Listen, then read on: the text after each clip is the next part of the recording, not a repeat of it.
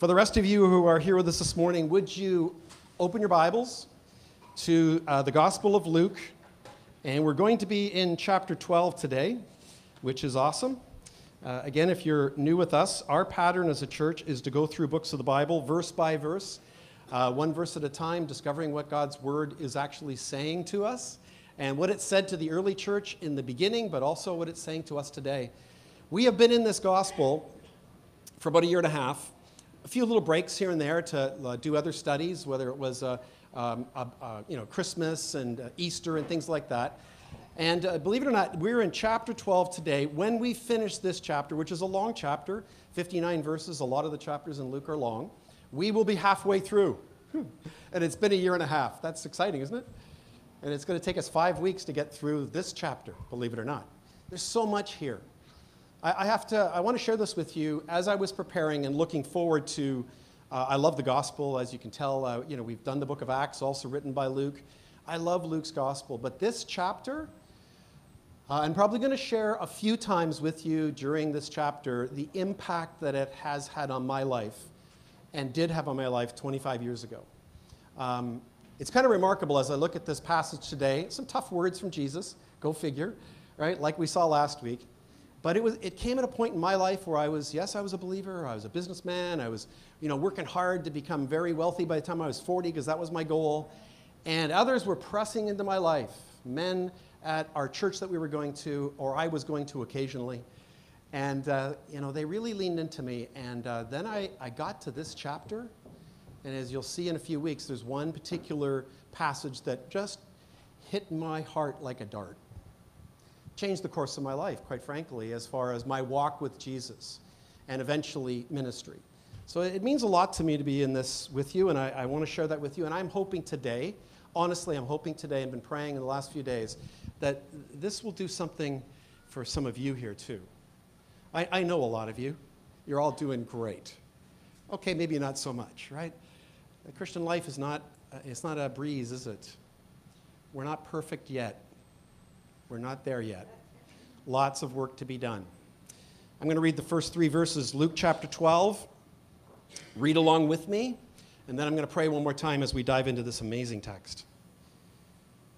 Luke writes, verse 1, "In the meantime, when so many thousands of the people had gathered together that they were trampling one another, he began to say to his disciples, first, 'Beware of the leaven of the Pharisees, which is hypocrisy.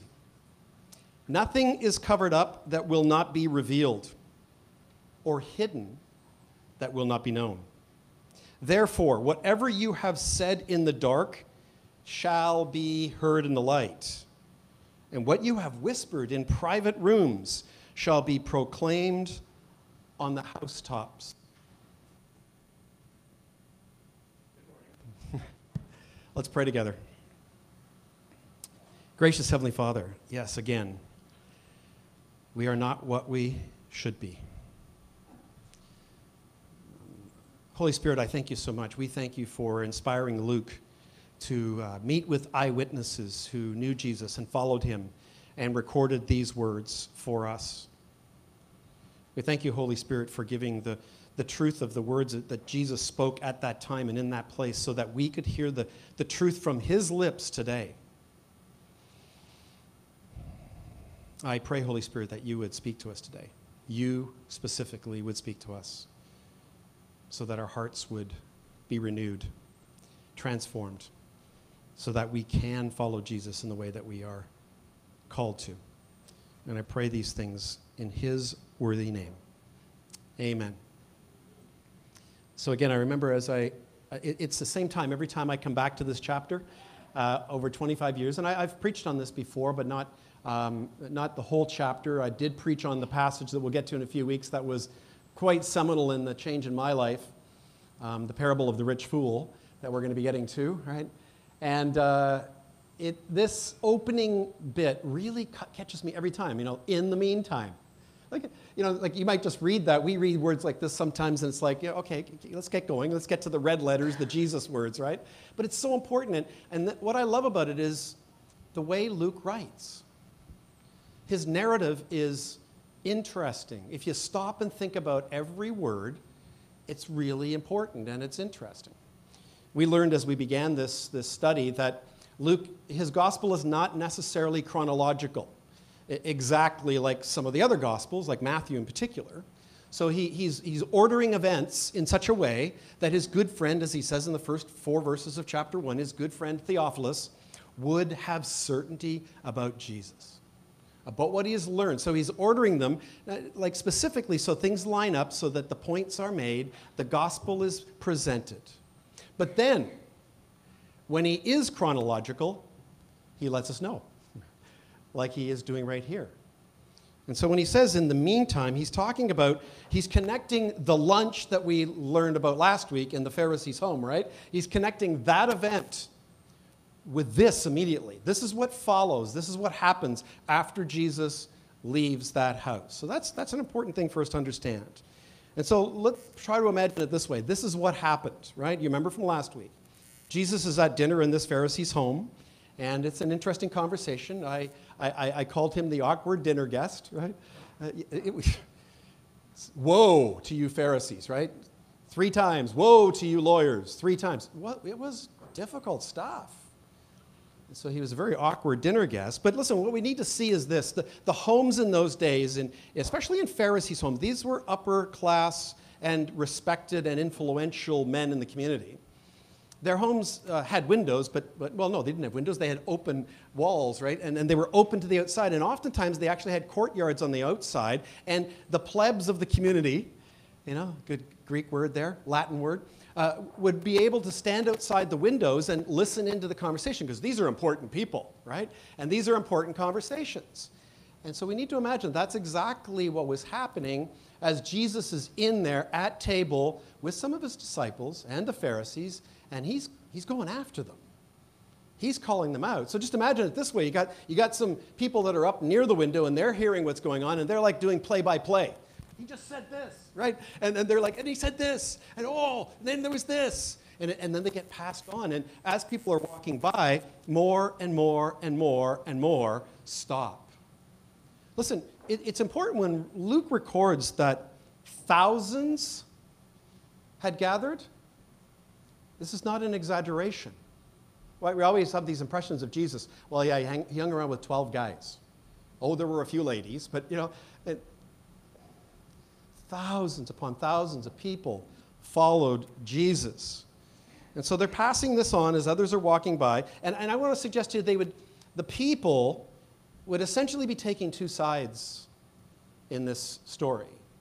The first is many of them would be rooting for Jesus, right? They'd be like, yeah, give it to them, right? Because these Pharisees, at least a fair number of them, were hypocrites, right? We learned that last week. They were religious overlords. They really burdened the people with all kinds of rules and regs that were really not biblical. They were extra biblical. And so many of the people really, they were like, Jesus, give it to them. Yeah. We really, like, they did not appreciate the Pharisees one bit. At least in their opinion, they were very hypocritical, and they were not very well liked. On the other hand, their hypocrisy, as we will learn from our text today, it has the nasty habit of spreading and infecting others, right? It has a habit of spreading and infecting others. And so, like I said last week, we're all hypocrites at different times and in some ways, right? We have to battle against it, but we also should see this today. Please see this. We also have the tendency as hypocrites to be Pharisees. You're welcome, okay? We do. I mean, I think what happens is far too often the religious Jewish Pharisees, they do get a bad rap. And deservedly, of course, in some situations, however, and regardless of where you are on the spectrum spiritually, whether you're the liberty-leaning all-grace or the fundamental conservative over on the right-hand side, right? You too can be a hypocritical Pharisee. And so what many do today, which is a mistake, and I think not all at all what Jesus was getting at, is to equate, listen, Pharisaical behavior or hypocrisy just with conservative Christianity. That, I would suggest to you, is a mistake. We saw that last week in chapter 11, verse 42. Let me put it back on screen for you. Well, we saw that explained by Jesus. He said, "But woe to you, Pharisees."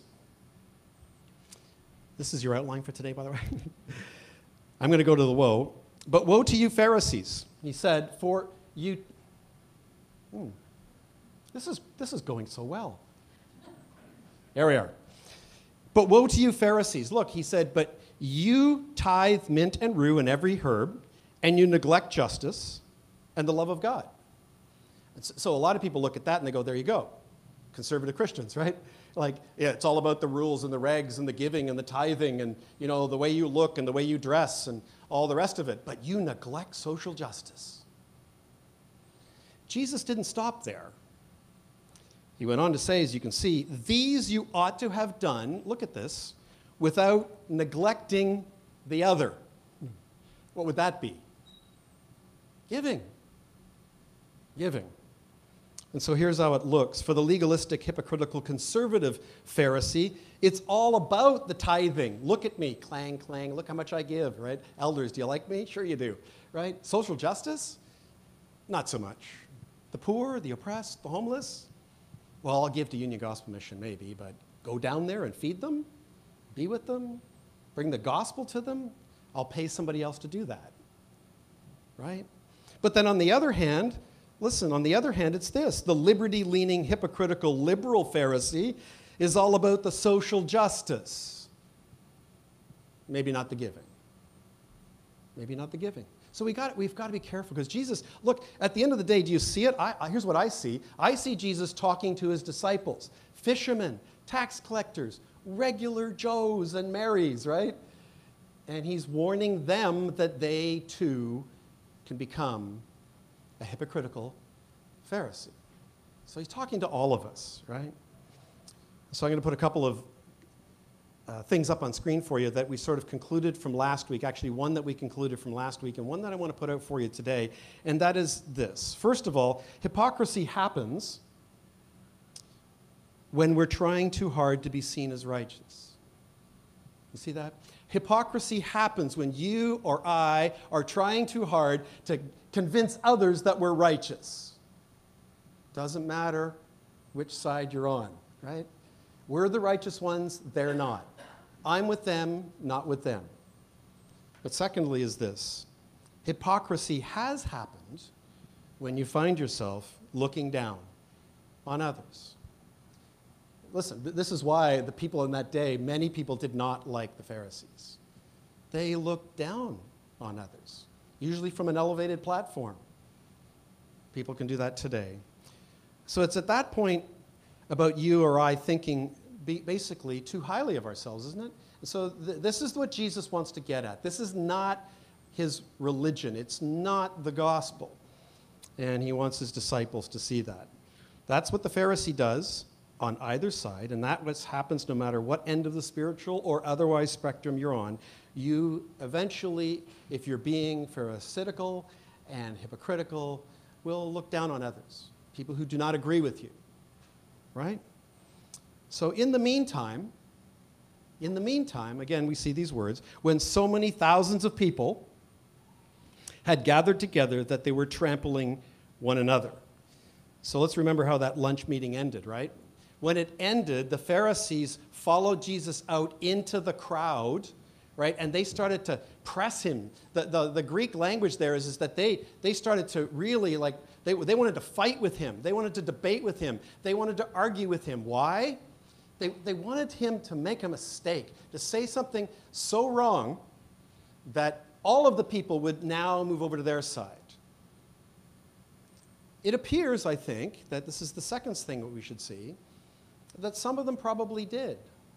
There were probably a number of men and women there who were going, hey, who does this guy think he is? Calling out our religious leaders, the men whom we're trying to follow, to be like, who are modeling this pharisaical hypocrisy for us. There's always a defense, right? people always will stand up for these things. So as we've seen now for a few weeks, regardless of what is happening around Jesus, his focus is his disciples. This really struck me when I saw this, okay? There's thousands of people. I mean, this is a mega church, right? Jesus, get on the platform, preach the gospel, and your church could grow. There's thousands there. Guys, come here. It's an incredible picture. So despite that, we read, he began to say to his disciples first.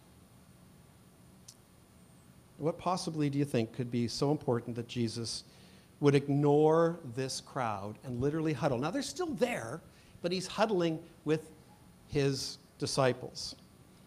This past week, most of you who are part of the Rock Church are going through this Saturate Field Guide study with us, which is really awesome. It's challenging, to say the least. Anybody? Amen? Just a little challenging.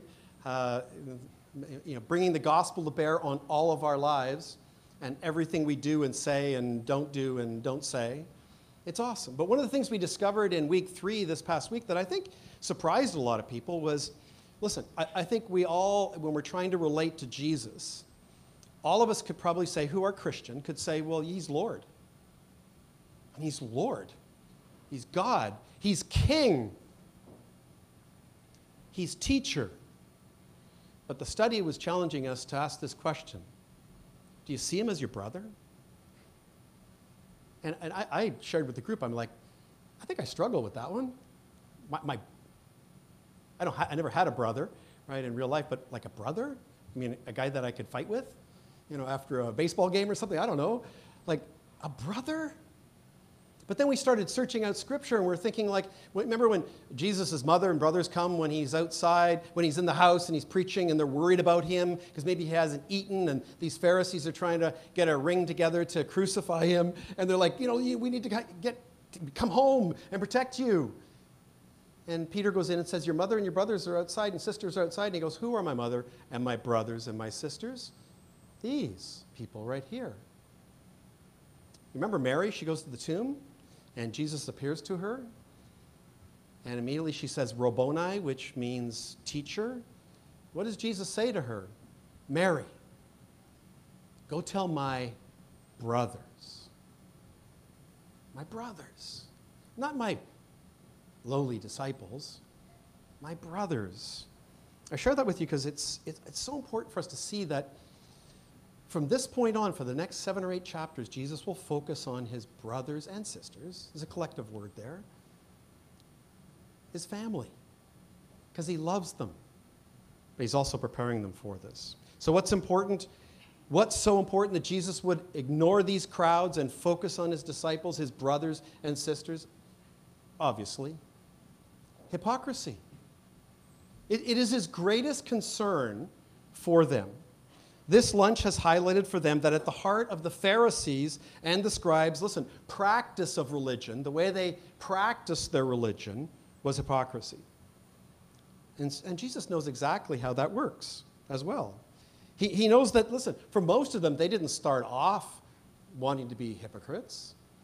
Most of them were like, we love God. We love the Torah, we love the law, we love the Word of God. We want to be part of leading his people.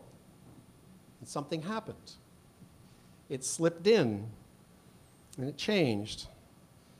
And so, of course, we see how Jesus deals with this here. It's really quite remarkable. And so he's focusing on his disciples because he's concerned that his own disciples, the men and the women, the men in particular, who would plant these New Testament churches, who would write the New Testament Bible, right? Who would be the early church, he was concerned that they too would be infected by the same hypocritical spirit. So let's be sure we get this, as I've said and alluded to already. His concern is that this is not a maybe, it's not a possibility, but it's a very strong likelihood. For them, too, which means for you and for me, right? We're no different than them, none whatsoever. And so his concern is that, and then we see this, he says, beware of the leaven of the Pharisees. which is hypocrisy. Now, if any of you know me, you know I consider myself a wannabe chef, right? I like to cook Italian food, seafood. I like to cook, but a baker, I am not, okay? I am definitely not a baker. Like Jenna says, go ahead, take some flour and something, go for it. I'm going, no, not gonna touch it. Like, I just know I'm gonna be a failure, right? But I know some really good bakers, right? And of course, the illustration that Jesus is making here is, it should be rather obvious to us. If you're not a baker, it basically goes like something like this. When you take even a small amount of sourdough, leaven, right? And then you incorporate it into a new batch of dough, your hope or expectation is that it'll take over, right? It'll spread throughout the whole lump of dough. It will leaven the dough. That's the expectation. So as Jesus focuses on his disciples, he's basically saying to them, listen, be careful that you yourselves don't become infected even with a little bit of this leaven stuff, this practice, this behavior of the Pharisees, their hypocrisy, because if you do, here's what's going to happen. Their kind of religious hypocrisy will infect the whole of you, and quite frankly, it'll spread to everyone you come in contact with. It sounds like a virus, doesn't it? It is. It's a virus. So here's how that can happen. I don't know about you, but like again, I in my life when I was younger, there were certain men in my life, spiritual men, leaders, who I would, I'd look to and I'd try to model myself after them. And to be honest with you, and some of the more conservative churches that we were part of at times, I was like, well, that's the way he talks and the way he thinks and the way he, well, I guess I want to be like that. And you pick up these things, right? It tends to infect you. Either way this can happen to a believer. They infect you, and then you become infected and you pass it on. And it just doesn't seem to get any better. Sadly, listen, I don't know about you, but in our North American church, in my lifetime anyway, I have seen some, I'm just going to call it what it is, really gross examples of Christian hypocrisy in the church. I'm not going to name any names, but it seems to be a bit of a pattern. As soon as you see a preacher on television get up there and start railing against sexual sins, right? Like really going after it, every single aspect of it, in detail. It's kind of bizarre how months later, sometimes years later, they are found to be in some form of illicit sexual affair. Ever heard of that? Ever seen that? Or the one particular episode that I saw, not locally, but somewhere else at one time, a man who was a leader in the church, he was a treasurer in the church, he was a trusted financial advisor of all of the people in that church, and quite frankly through his work and in the community, and finds out about a year or two later that he's actually part of a Ponzi scheme, getting people to invest their money and bilking people out of millions and millions of dollars. Those Christians are such hypocrites, aren't they? It's everywhere. The evidence of it is everywhere, but we need to be careful. We need to be careful. You need to be careful. I need to be careful. This has been rocking me the last 48 hours, guys. I'm like searching my own heart. Glenn, have you ever heard the phrase, what happens in Vegas stays in Vegas? Anybody? Come on. Any of you sort of thought, listen, when I'm not at church and I'm not around, I'm over on the island or in Vegas or wherever it might be, that, you know what, I'm just going to let my hair down a little bit here. Who's going to know? Who's it going to hurt? Yeah, what happens in Vegas. I think it's true that you will agree with me on this at least. The scent of hypocrisy is often strong in the Christian church. And if you and I are honest, we tend to feel that we're the ones who are the best at smelling it out, right? In others, in other people, in their behavior. But then we forget how we personally, individually, sometimes talk the good talk when it comes to social justice, but we don't follow through. We invite other people to go see a GoFundMe, but we don't give to it. We proclaim the virtues of strong families, marriages, and obedient children. And then behind closed doors, there's a lot of yelling and screaming and gnashing of teeth going on, and anger and frustration. So let's be honest. Even in what we would call good homes, good marriages, good churches, we're a bunch of messed up rebels, aren't we? We're a bunch of misfits. We all are. We're all struggling with this. And yet Jesus loves you. And he loves me. And he won't give up on us. And so that's what's so important to Jesus. This is at the beginning. He just taught them how to pray, right? At the beginning of Luke chapter 11. And so this is the beginning of the ministry. He's going to get ready to start sending them really as ministers of the gospel. They better have this down. They really must understand it. And that's why he uses the word leaven. It's what leaven does. It spreads, and before you know it, it infects the whole. So Jesus says, beware of the leaven, because it will, listen, it will, not maybe, it will lead to hypocrisy. So underneath all of that, all of this that we're talking about this morning, there's this one thing, isn't there? There's this one thing that Pharisaical hypocrisy is masking, isn't it?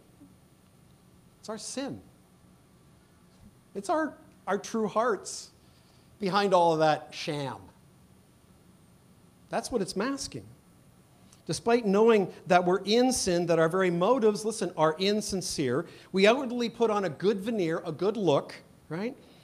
Whose sole purpose is to deceive others so that they will not know about what really is going on behind the scenes in our hearts, our sin. It's an elaborate cover-up when you think about it, right? It's a hoax. Or at least that's what we think or hope, is that we can cover it up. And so that's the real issue for Jesus. He wants his disciples, listen, all of them, including you and I, to understand that it's not just that he doesn't want us to become hypocrites. He doesn't want us to become hypocrites because religious, he wants this, he wants us to understand, it's because religious hypocrites are incapable of dealing with their own fundamental problem of sin, which makes it impossible for them to be able to help others with that. And so it's a cover-up. So the question then for us today becomes, well, what's going on? Why? Okay, we're fallen, you know, Adam, Eve, thank you very much, you know. This sin thing is there. Okay, we understand that, but why? Why do we have so much problemness? What does it look like? Why would we, listen, people who I'm sure all abhor hypocrisy in others, be guilty of the same sinful heart and therefore actions? The answer is obvious. You all know one of my favorite preachers. His name is Tim Keller. He will tell you it's an idol. It's idolatry. Is the reason why we're having this struggle. When you think about it, there is something that means, there's something other than Christ that means so much to you, more than God, more than Jesus, more than the church, that it holds a place in our hearts, in our lives, that is so important to us that we don't want to give it up. It can be just one thing.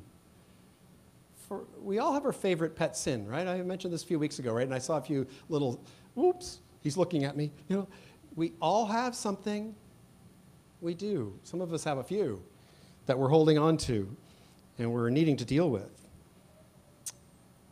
And so while we outwardly put on a good show here on Sunday, in community group, when we get together for dinners or hikes or whatever it might be, looking like we love God, his church, his people, certainly the poor, the oppressed, and the disadvantaged, the truth is we have desires that we know are sinful, but we cover them up with hypocritical displays of righteousness. So what does that, my friends? If we give in to hypocrisy, this is what it does. What happens is that sin continues to reign in our mortal bodies instead of us slowly growing in righteousness, we slowly die again, spiritually and every other part of our lives. And this is why this subject is so important to Jesus. He wants his disciples and you and I today to truly flourish. I like to say this. It's not that he's looking around waiting for an opportunity to zap you, to punish you. He wants you to flourish, to really live, to really live. So the final thing that, listen, this is again important. I keep saying listen because, I'm talking to myself. Listen, Glenn, listen. The final thing that religious hypocrisy does is that it presents a false gospel, doesn't it? It's a gospel of works, which Paul would tell us in Galatians is not a gospel at all. It's saying, actually it's saying this, I can handle my own sin. I'll work it out. I'll get to it. I'll deal with that pet sin in a good time. But for the time being, I'll just put on a good show. I'll look good. I'll say all the right things. I'm good. As long as no one knows. I'm good. So at the end of the day, Jesus wants us to understand this is a false religion. This is a false gospel. It's self-justification. Because the true gospel that Jesus has been presenting already to his disciples and will become full-orbed upon his death, burial, and resurrection is that we are saved by grace alone in Jesus' work alone for our salvation, right? It's all based on what he has done for us, for the forgiveness of our sins, so that we may not sin any longer. Do you realize that's the goal? That's the possibility? Not perfectly, completely in this life, but you could have 24 hours of sin-free life. I'd be up for that this week. So the religion of the Pharisee is not only a false gospel, it's a false religion. It covers up the gospel of grace, and instead it points to a religion that cannot save, a religion that has certainly no future, and a religion that is destined to fail. Destined to fail. So that's, listen, number one, what leaven does. It spreads. And Jesus is saying, guys, don't give into it. Don't even allow a little bit into your life. Beware of it. The moment you see it, run from it. Point number two for today is this. Exposure is coming. Verse 2 says this. Nothing is covered up that will not be revealed, or hidden that will not be known. Can we just pause for a moment? And can you just look at that on the screen? This is shocking. It's intended to be. It's Jesus saying these words. Nothing is covered up that will not be revealed, or hidden that will not be known. We've seen this repeatedly throughout the Gospel of Luke. Jesus has, on occasion after occasion, known the very thoughts of people while they're thinking something about him or others, and he then tells them, right? He displays divinity, that he is God, and he knows their very thoughts, exactly what they're thinking. And so let me ask you this question. When you look at this, does this at all sound like a possibility to you or a maybe? Because I don't know. Maybe I'm not the sharpest tool in the shed, but to me, this looks like a promise. It's a promise. It's a promise. And actually, you know it's true, at least in this way, because first and foremost, it happens when we're found out. People get found out, don't they? Or we openly confess, because like, it's just the burden of it on our hearts, being a phony, being a fake, having lied to somebody and trying to cover it up. It's just the burden just... So we confess it, which is a really good thing, by the way. But also sometimes it's because we're just found out.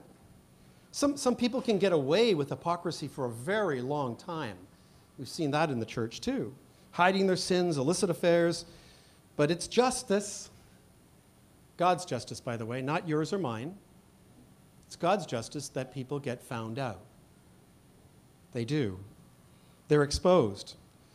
And the sad thing is, the longer it goes on, the worse their life actually becomes, and certainly the lives of those who are being infected around them. Secondly, please hear this, Jesus is also pointing to our eventual fate. It's Judgment Day.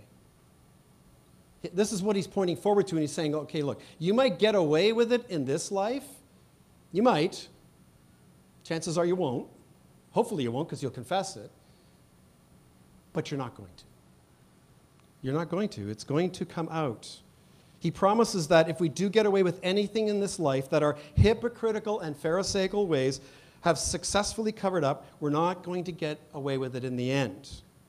The truth will be told, our sin will be exposed, and listen, at that point in time, it could cost you everything, friend, if you're not in Christ here today, and you haven't repented of this and confessed this. It's a cost that you and I cannot bear, even in this life, even in this life. Finally, point number 3 is verse 3. Might be a surprising title to it, but I'll explain it as we conclude. It's this. Fail fast is point number 3.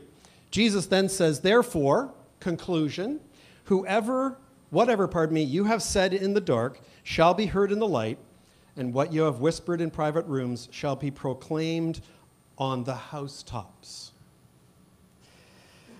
One commentator I read said it well. He said, covering up your sin, our sin, my sin, living the life of a hypocrite is really and sadly a strategy of delayed failure. A strategy that is always destined to fail. I mean, that's amazing when you think about it.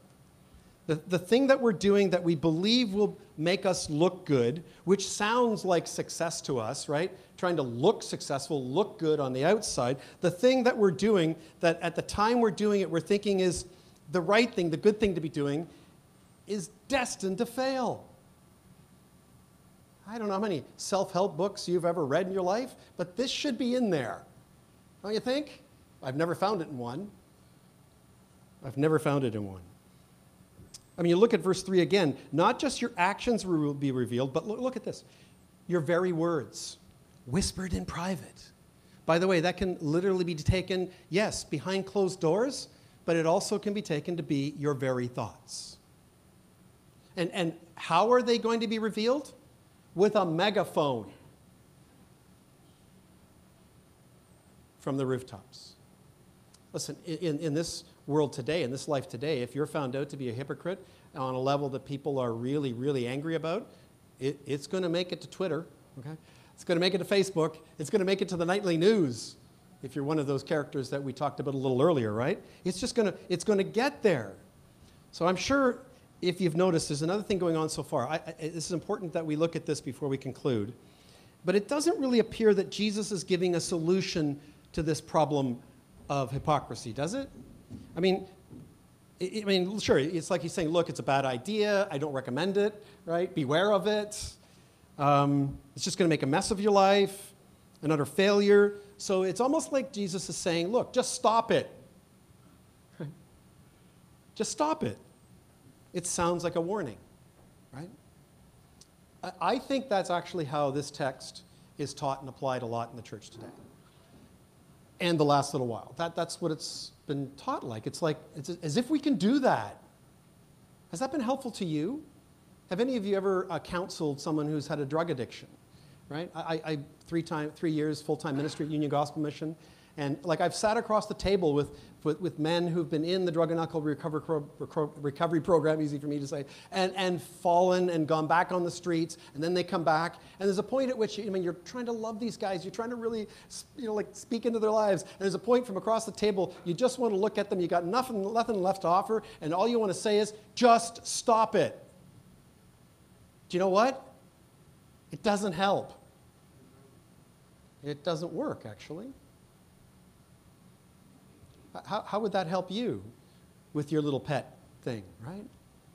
With your own hypocrisies. If someone just said, just stop it. That's what you need to do, is just stop it. It sounds easy, but it's not really, and here's the primary reason. It probably has spread too far in your life. the hypocrisy of it, the unwillingness to confess it. It doesn't work. Here's why. At the end of the day, here's why. It's true for every human being, for all of us. You've seen the pattern in others, but come on, think about it in your own life. You know what you're about to do or are tempted to think about doing. You know it's not good for you. You know it's bad. You know it's sinful, but you do it anyway. What is wrong with me? You too. We're busted. We're broken. And really, at the end of the day, it's time to get that figured out, right? It's time to get it figured out. So why? Why do all of us do things from time to time that we know are bad? We know we're going to get caught. We know we're going to get found out. Or we know we're going to need to confess. Why do we do it? I can't remember some of the songs early on that we were singing today, but listen, it's simple. It's simple, but it's simply this. That idol, that desire is stronger in your heart and mind than Jesus. You want that more than you want him and what he has for you. And so just even saying to yourself, I need to stop this, isn't going to work. So again, look, Jesus is preparing his disciples for life and ministry. To do that, he's been giving them and modeling for them exactly what they need. And he's been doing it by doing this, being with them. Even as he can see in their hearts and their minds that they are doubting that he is, in fact, the Messiah. And what is it that he's doing? What is it that he's providing for them? Himself as their very brother. As their brother. And so listen, Jesus is teaching them and us here today what a failure false religion and a false gospel is by showing them what true religion, religion's not a bad word, by the way, what true religion and his gospel of grace is. He's saying this, if you make it the desire of your heart to make yourself look good by covering up your sins, your religion will fail you. I'm offering you something so much better. So much better. So what's the answer that Jesus is offering that's better than stop it or simply a warning? Well, it's the only thing that will help you avoid this. He says this at the end of the day, you can't deal with your sin. I can. Once and for all, I can deal with this. I can deal with this. And here's the thing. If you will allow me, if you will trust me as Lord, King, teacher, Savior, and brother, I will change the desires of your very heart. Anybody want to sign up for that? Fail fast. I have one last suggestion for you this morning as we close. That's better than just stop it. Many years ago in my business life, I had a great internet idea. It was the rage, right? 1999, 2000, 2001. Already had a tech company, my partner and I, but I had this great business idea. Awesome, internet, it's going to make millions, right? So I phoned up this guy who I know, wealthy man, investor, bit of a mentor. I said, hey, can I take you for lunch? And he said, sure. We go for lunch, Gastown, Vancouver, very expensive restaurant, on me, okay? And I pitched the whole idea to him. I said, look, this is what it's about. This is what it's going to do. It's awesome. He's eating. It's really great lunch. So I was just listening, and I'm pitching, right? That's what I did. And so I'm just telling him this idea, right? And as I finish, he just finishes eating, and he looks at me and goes, Glenn, I got two words for you. Fail fast. Check, please. I mean, what good was that? Best business life advice I ever got. He went on to explain. He said, Glenn, you're a smart guy. It sounds like a great idea. Doesn't really fit my portfolio or what I might be interested in, but let me just give you this bit of advice. Go hard at it. If you think this is a good thing, go hard at it, man. Give yourself to it. But listen, if you get to the point where it's just not working and you're putting good money after bad money, fail fast. Get out. Because here's what human beings do. This is my pet. This is my baby. This is my idea. I have to make it work. Otherwise, I won't look good, right? Fail fast. Friend, if you're here today, listen. If you're here today and you're like, okay, I don't want to be a hypocrite. I don't want to be one. But I can't just stop it. Don't, like, that's... Fail fast. Don't spend your whole life waiting to A, be found out, B, to confess it. The truth is this, and you know that, you should know that, you know this, I hope you do. Jesus knows you better than you know yourself. He knows your sin better than you know your sin. And he knows how to help you get past it, to fail at it now so that you can live for him today, tomorrow, and for the rest of your life and for eternity. Pray with me, would you?